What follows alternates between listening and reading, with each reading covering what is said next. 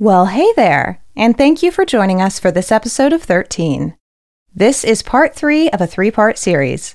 If you haven't listened to the first two episodes, go do that first. We'll be here when you get back. It wouldn't be possible to make 13 or to make it sound so good without the support of our patrons. So we'd like to get started by thanking our new patrons A. Rodko, Tammy Sparveri, and Katie Frazier. Thank you so much for supporting the show. We're recording credits a little early because of the holiday, so if you joined in the last few days and didn't hear your name, we'll get you in on the January episode. To hear your name right here, join us on Patreon, where there's a whole lot more 13. All of our tiers $5 and above get access to a patron only Discord server where you can chat with us and other fans of the show. Some of the tiers have exclusive patron only merch. There's a patron RSS feed that has ad free episodes bloopers, behind the scenes content, and a second monthly story. Find out more at patreon.com slash 13pod, and we'll put a link in the show notes. A heads up for next month. We have another holiday story for you. Ian already had this story written and in the pipeline, and so even though the holidays will be over, we had a submission we just couldn't pass up, and we didn't want to sit on it for a whole year. Speaking of submissions, we are working through them, if you've submitted in the last couple of weeks and haven't heard anything yet, just bear with us. If you'd like to submit a story for the show, you can do so by checking out 13podcast.com to see our submission guidelines. Check out the link on the show notes for more info. We get submissions from a lot of sources, but we especially love getting submissions from our listeners because, well, you know the show. You get the vibe and you know how we sound. If you've been on the fence about sending something in, give it a shot. We're really nice, I promise. And hey, we mean it when we say that we couldn't do this without you. Okay, get comfy, turn down the lights. Ready? On with the show.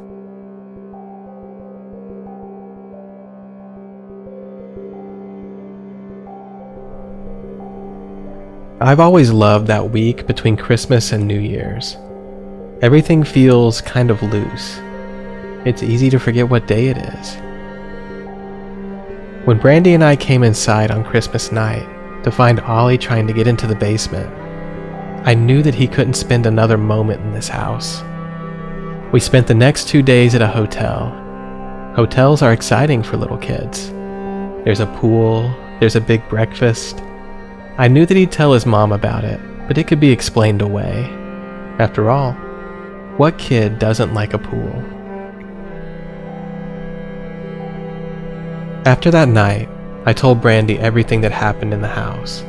The doors opening, Ollie's imaginary friend who he says lives under the tree. How his imaginary friend keeps telling him to ingest poison. I even told her that I'd reached out to Dr. Willow for help. Brandy asked if she could be there when Dr. Willow came, I didn't see why not. The afternoon of the 27th, I drove Ollie all the way back to Louisville.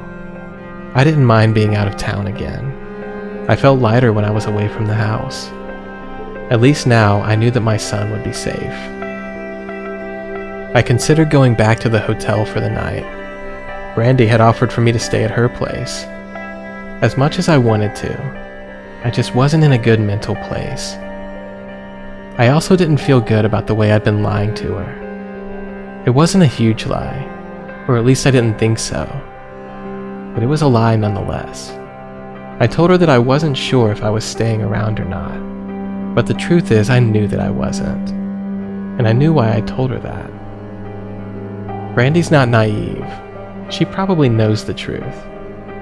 But romantic feelings do strange things to otherwise reasonable people. It lets you believe in magic. I told her that I was exhausted, but we made plans for the following day. She'd come over in the morning and be there to meet Dr. Willow. And we made plans for tomorrow night.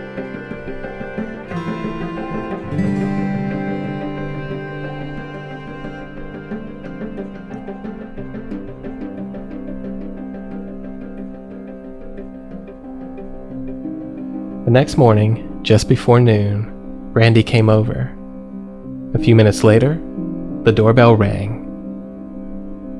I opened the door to find a man and a woman on the porch. Hi, Abby Willow.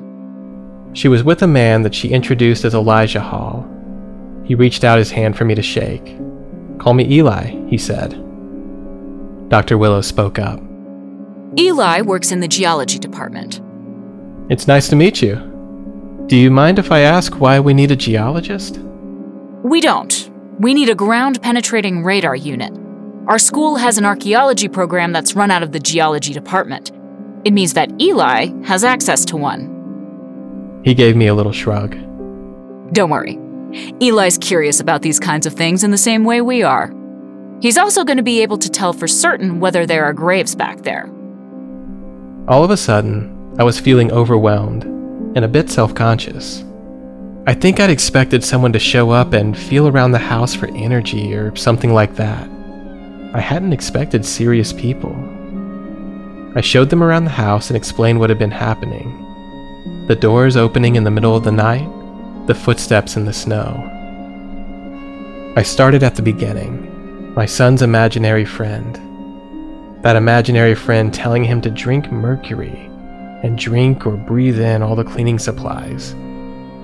I told her that the house has a history. A man lost control and killed his daughter and himself. And now, my son has an imaginary friend named Bootsy an imaginary friend that lives under the tree with her father. That feels way too spot on to be a coincidence. She asked where I'd heard the story about the man and his daughter. I looked over to Brandy. I'm actually the one that told him. It's kind of a local legend. I heard about it when I was a kid. Dr. Willow was taking notes as we talked. She'd ask questions about anything strange happening. When you first moved in, was there something out of the ordinary that you didn't notice then, but looking back, it feels a little strange? Any difficulties with the work on the house? Headaches? Feeling faint? Time getting away from you? Strange smells or sensations? I told her nothing really started until Ollie came to stay with me. I asked her if that could somehow have activated Bootsy. Someone here that was her age. It's possible, but I'll be honest with you. Most of the time, it doesn't turn out to be a ghost. It's usually something perfectly explainable. I felt a pang of defensiveness. I think she could see it on my face. That doesn't mean that our clients are any less intelligent or that they're gullible. This is a tough subject. It's why you call an expert to help. But on the occasions that I do think we're dealing with something supernatural, there doesn't seem to be any rhyme or reason to what's causing it, or what it wants. Does it seem like we have something going on, or am I just connecting a bunch of random dots that don't mean anything? I don't know yet. I think it's possible that you're wrong, but I don't think you're lying. Well, fair enough. So, would you mind showing us around the house?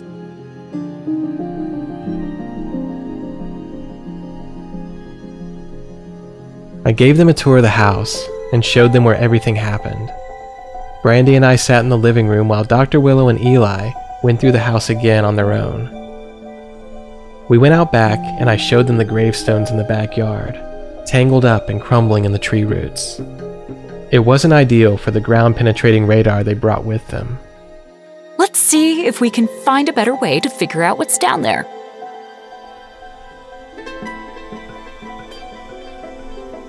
Dr. Willow and Eli packed up.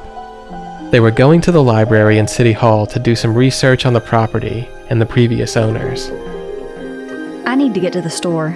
Are we still on for later? I told her I was. And just like that, I was alone in the house again. I knew that I'd be talking with Brandy later that night, coming clean. But I didn't want to think about that now. So instead of working myself up over that conversation, I got back to work on the house. Later in the day, Dr. Willow gave me a call. She'd found property records for my house, all the way back in 1917.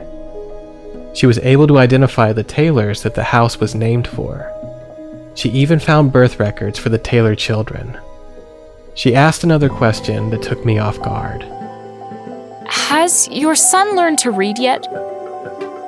No, he kind of knows his ABCs, but he's not reading. Is there any way he could have read the gravestone or heard someone read it? I don't think so. I can't even read it. Why? Your son's imaginary friend is named Bootsy. The girl that died in the house, the one we think might be under the tree, she would have been about your son's age. Her name was Lucy.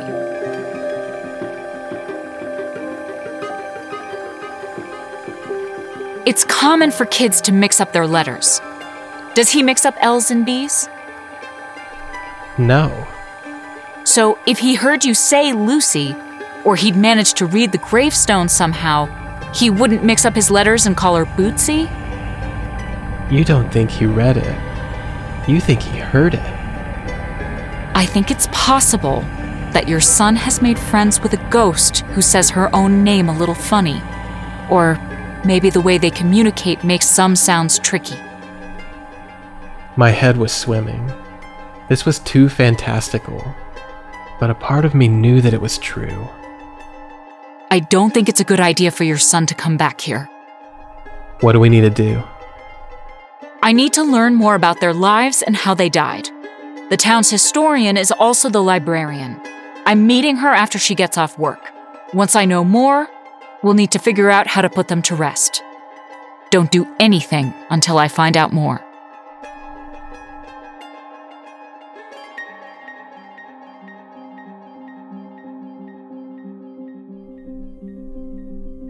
They were going to find a hotel for the night, and she'd have another update for me in the morning. I asked if she thought that I should find a place to stay for the night, and she said that if they hadn't tried to hurt me yet, they probably weren't going to. But she couldn't make any promises. We ended the call, and my head was spinning. Bootsy was Lucy. Lucy Taylor.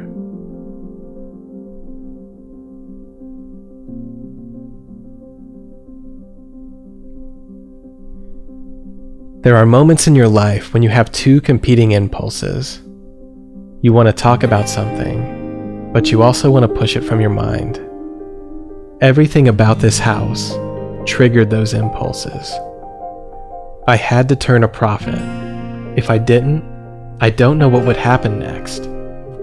This is the only kind of work I've ever done. Brandy and I had plans that night, but we need to talk first. It was long overdue. I put on a heavy coat and I walked to her house. It was time to be honest with her.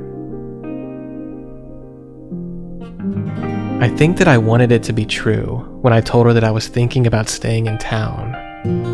I think I wanted her to be someone that I would stick around for. And in another time, I probably would have. But I'm not as young as I used to be. It's not like it was when I met my ex wife. Life is more complicated now. And sharing custody this far away is hard. It's hard for me, but it's especially hard for him. And, inevitably, Ollie will resent me. Maybe not now, but later. The weekends he'd have to spend away from his friends the endless driving, and what I imagine to be a growing distance between us. Every parent wants to stop time, to keep their kids simple and uncomplicated, the most precious kind of love. Maybe we don't want to lose who we are in their eyes. Maybe we don't want to watch them learn that we're flawed and sometimes selfish. But I think most of all, most of all, we want more time. Because in the end, time is the only thing we can't get back. And I'm missing a little bit more of it every day that I'm gone.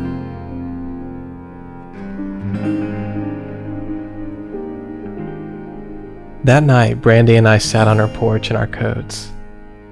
I told her everything I'd been thinking on the way over. I picked up a bottle of wine and we took sips straight from the bottle. After I finished talking, we sat in silence for a long time.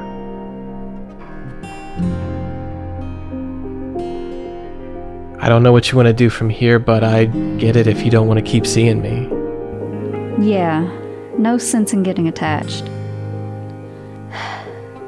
Even after I went out of my way to ask you out. At my job, of all places. Honestly, I wasn't sure why you liked me in the first place. I'm not sure either. I think I just know that I don't like any other men in this town. I wasn't sure how to follow that. Luckily, I didn't have to. Brandy spoke up again. So, what did the professor say? What's going on in that house?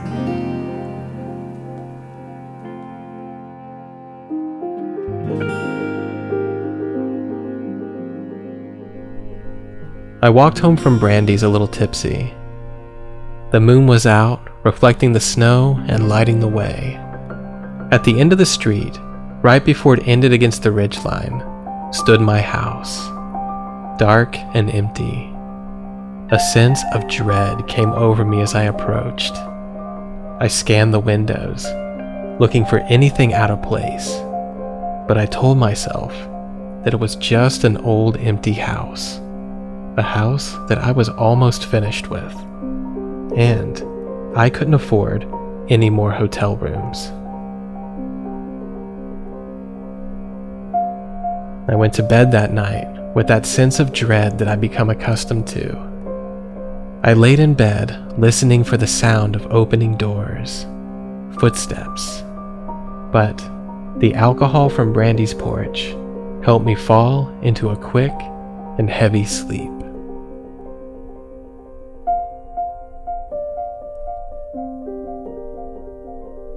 That night, I dreamed that I was moving through the house. It didn't look like it would when I was finished with it. It was in its original form, at least as my subconscious imagined it. It was lived in and cozy, as though it were only a few years old. All the flourishes of the Victorian era, before a string of owners and landlords had shaved them away, painted over them, or they were otherwise dulled down by time. The boards on the front porch were sturdy and didn't slump. The stairs creaked, but less. The kitchen light was on, and inside, Ollie was finishing his bedtime snack. And at the table next to him, it was Lindsay, my ex wife. Ollie coughed, and then he sneezed. I could tell from the look of him that he was running a fever just like he had when he caught a cold the first time that he came to stay with me. As if on cue, Ollie finished his snack, gave me and his mom hugs and kisses before running upstairs to bed. We tucked him in and watched him drift away to sleep, knowing that he'd feel better in the morning.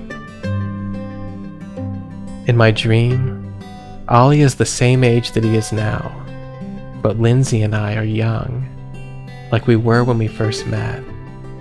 I had a little bit more hair and a little bit less of a stomach. Lindsay still looked at me the way that she used to. Something I didn't know that I missed until just then. The next thing I know, we're out front, sitting on a porch swing, swaying back and forth.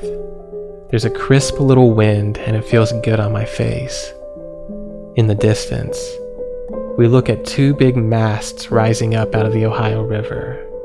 The bridge is under construction. Lindsay smiles like it's an inside joke between the two of us that we shouldn't be here. The night is getting colder. I can feel it all over my body, but especially my face. But I wanted to stay in this moment a little bit longer.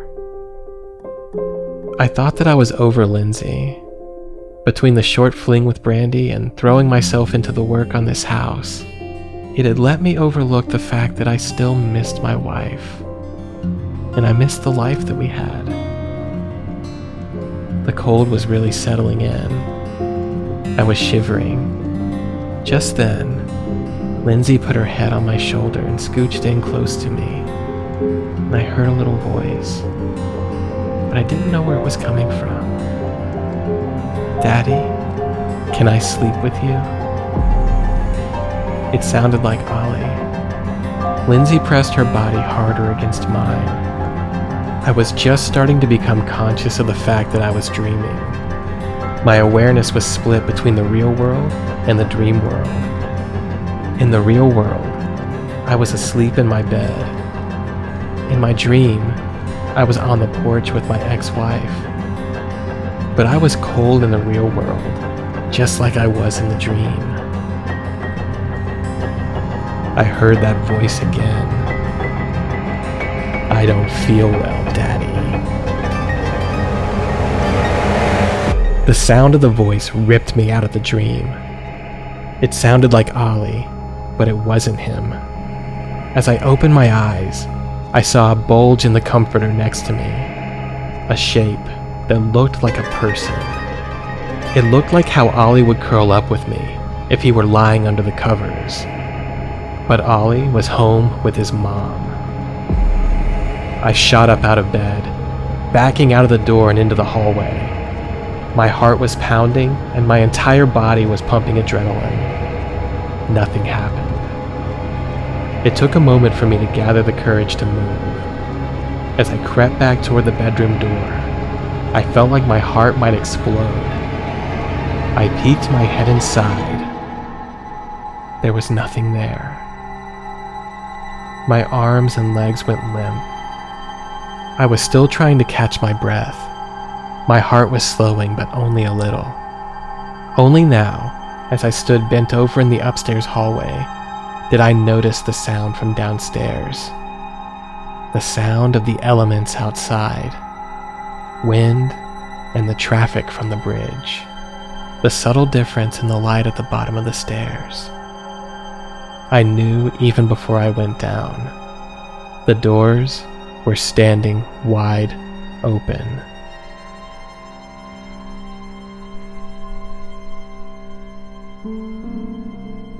I went back to the hotel to stay the night. I wanted to call Dr. Willow right after it happened, but it was 2 in the morning. In the hotel, I slept hard. Harder than I'd slept in a long time. I hadn't realized what the anxiety over the house had been doing to me. I awoke at 10 a.m. to a call from Dr. Willow asking where I was. She'd been trying to reach me for an hour. I told her that I was on my way. When I arrived, they were waiting in front of the house. I explained what happened the night before the dream, the shape under the covers, in bed with me, the doors wide open again. Dr. Willow and Eli gave each other a look. Let's go inside and talk. Are you sure it's safe? I'm sure.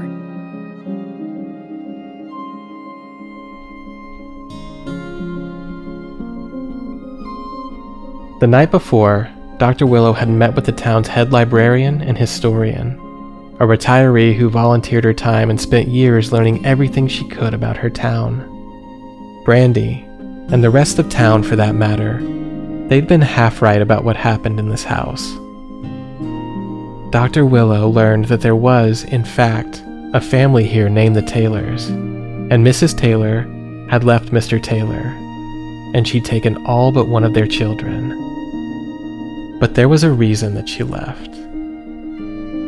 In 1921, there was a tuberculosis outbreak in Maysville.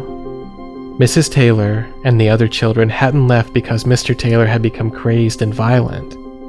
They left because he and Lucy had gotten sick. I could feel my heart sink. I was already putting some of the pieces together.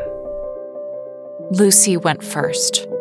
He dug her a grave in the backyard because no one wanted to touch the bodies or come near the infected.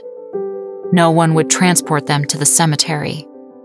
He dug two graves, one for her and one for him. In his condition, it must have taken days to dig them. He would have become exhausted and out of breath. It may have been what caused him to go so quickly after her.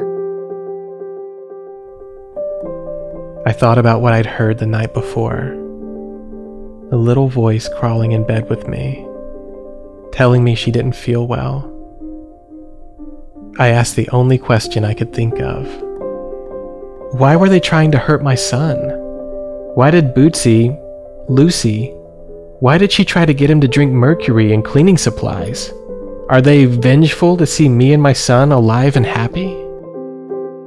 You mentioned that the two of you caught a cold around the time you noticed the strange activity in the house. I nodded. A hundred years ago doesn't seem all that long, but it was a completely different world. There was no medicine like we understand it today. People tried anything, especially when things got really desperate. Sometimes they ingested mercury, they drank turpentine, Maybe they're vengeful and angry and out to hurt you, but maybe they thought your son had tuberculosis. Maybe they were trying to help.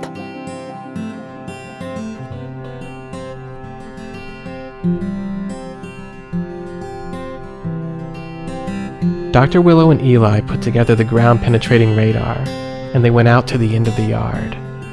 And on a cold December morning, a century later, there they were, just where we thought they'd be. Underneath the crumbling gravestones, twisted up in the tree roots. Their bodies, once buried in side by side graves, they'd shifted and been pushed together by the changing earth and the slow, persistent pressure of the roots. They were pressed together into a hug.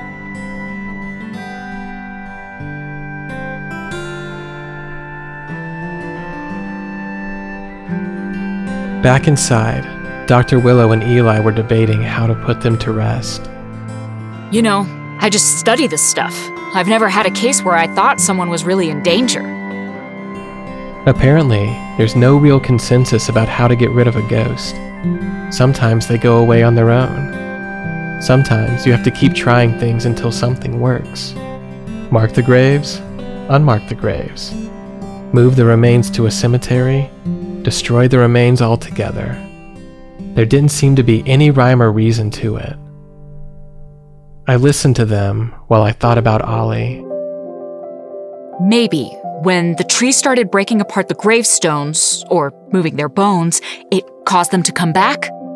Maybe they've been here the whole time, and it was a sick child in the house that got their attention, compelled them to make themselves known.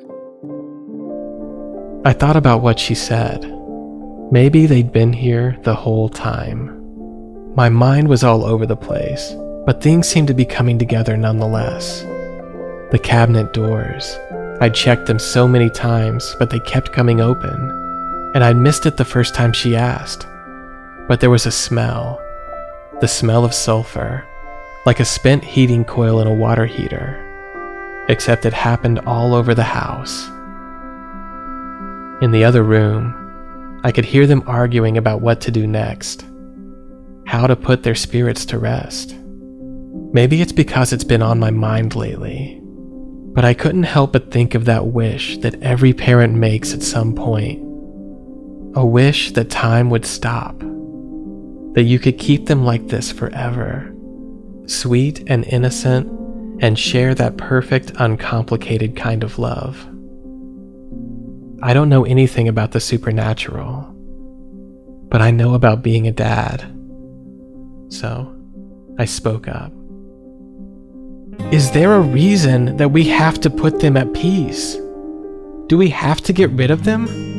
It was one thing when we thought it was some maniac who killed his daughter, but I mean, they didn't get enough time. But now they've got all the time in the world.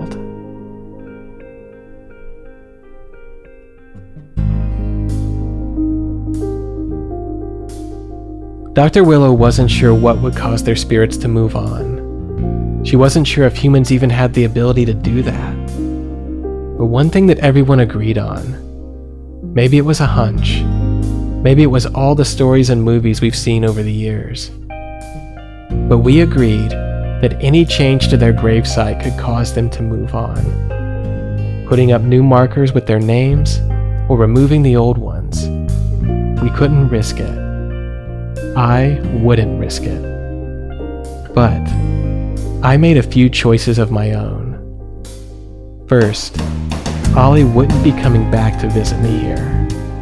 It doesn't matter if Lucy and her dad thought they were helping, it wasn't safe for him. Second, I wasn't going to sell the house to anyone with kids, even if that made it harder to recoup my money. And finally, I was going to fix that fence that the roots were slowly destroying.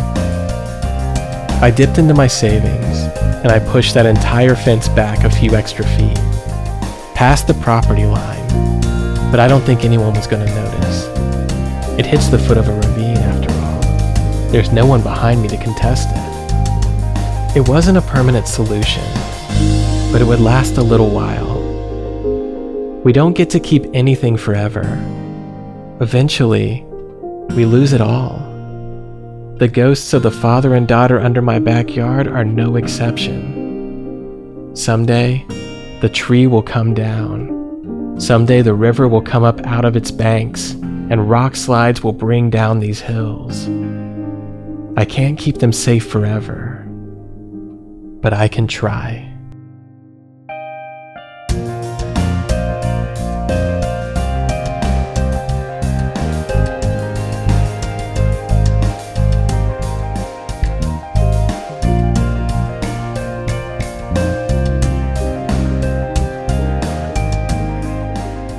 Thank you for joining us for this episode of 13. If you like what you heard, stop what you're doing and leave a five star rating and review wherever you listen to podcasts. This was part three and the conclusion of Tangled in the Roots, written and narrated by Ian Epperson. Brandy is Bridget Howard. Dr. Willow is Emma Sherjarko. Music, editing, and sound design by Caleb Ritchie. Our producer level patrons are Rick Linville, Tattooed Fox, Rhiannon, Sean Geary, Anthony Diaz, Michael Vasquez, Paul Doyle, Amy Harper, Delta Tango, Jackie Kay, Taylor Crabb, Chantel Payne, Nick, and Emily Douglas. Thank you all so much for your support. There are a ton of options to support the show over on Patreon.